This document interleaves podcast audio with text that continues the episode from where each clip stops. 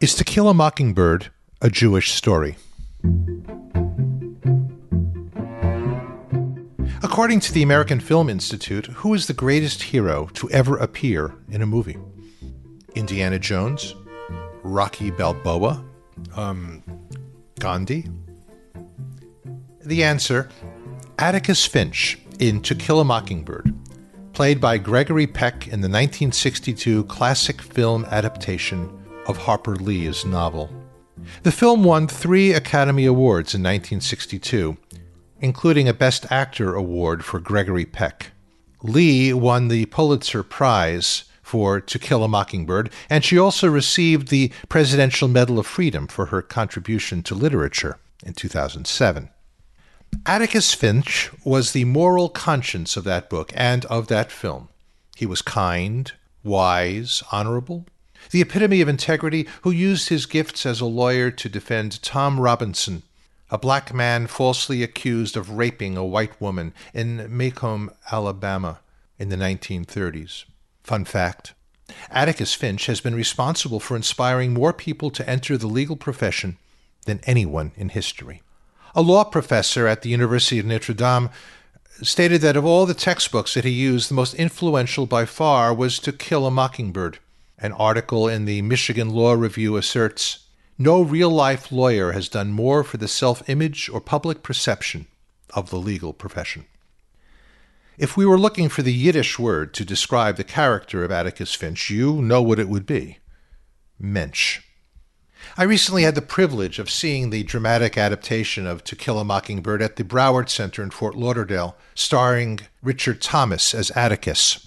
I had previously seen the New York City production with Jeff Daniels. Both productions were powerful and moving.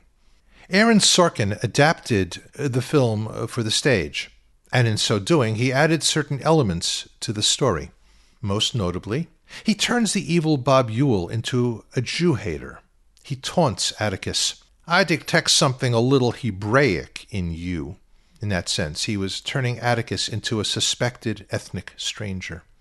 So let's talk about To Kill a Mockingbird and the Jews. In fact, there had been a Jewish element in Harper Lee's original novel. The book included the character of Sam Levy, a Jewish dry goods dealer who was a respected citizen of Maycomb.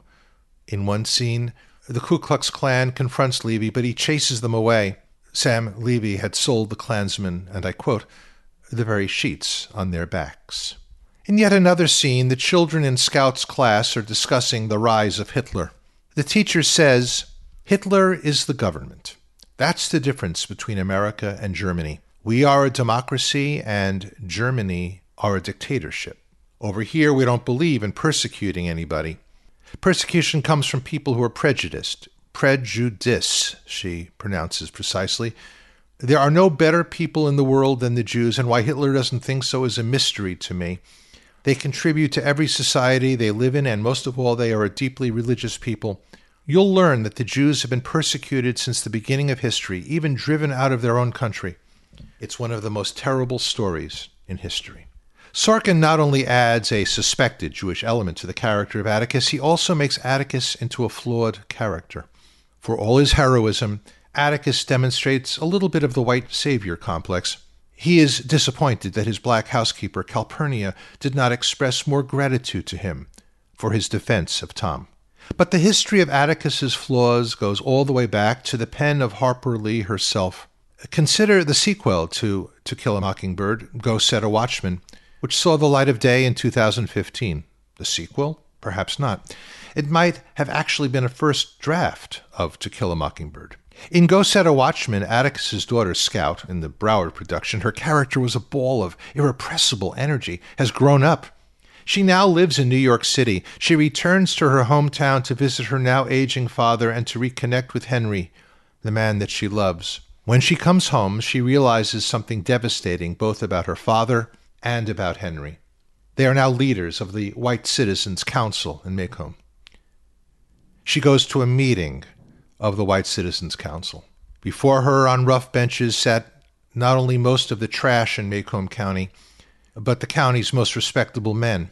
She looked toward the far end of the room, and behind the railing that separated court from spectators, at a long table, sat her father, Henry Clinton, several men she knew only too well, and a man she did not know. They were sitting all over the courtroom, men of substance and character, responsible men, good men, men of all varieties and reputations.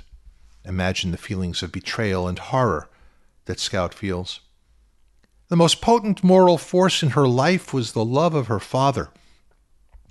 She never questioned it, never thought about it, never even realized that before she made any decision of importance, the reflex, what would Atticus do, passed through her unconscious.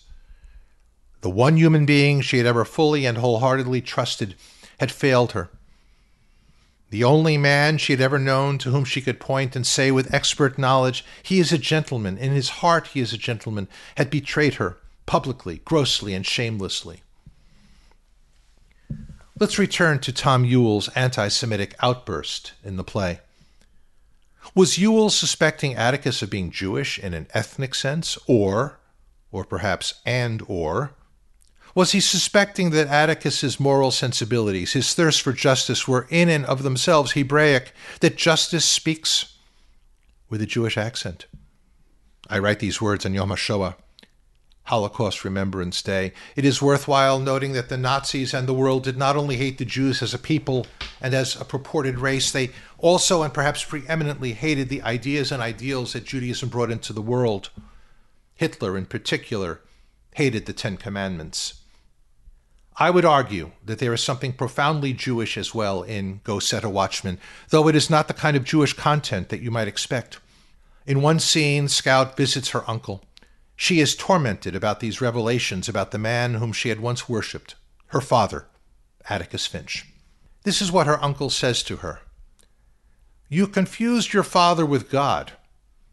You never saw him as a man with a man's heart and a man's failings. We wondered sometimes when your conscience and his would part company, and over what. Well, we know now. Your father was letting you break your icons one by one. He was letting you reduce him to the status of a human being. Yes, this is Jewish, though certainly not exclusively Jewish. Breaking icons one by one, if that sounds familiar, it should. Because it just so happens to be my favorite Jewish legend, the legend that says that Abraham broke his father's idols, which is why God chose him to be the first Jew. Because at that moment he showed that he could break with the past and that he could be his own person, which means that we have ourselves a lovely little paradox on our hands.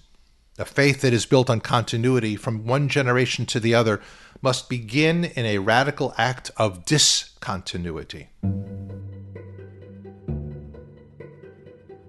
There is one simple lesson that we learn from Go Set a Watchman.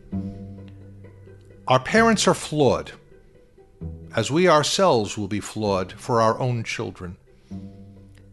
Our parents cannot help but dissatisfy us, and yet we have no choice but to accept them for all that they are and all that they cannot be. The same goes for us as well. You might want to watch the film To Kill a Mockingbird again, if only to witness one of the greatest performances of Gregory Peck's career.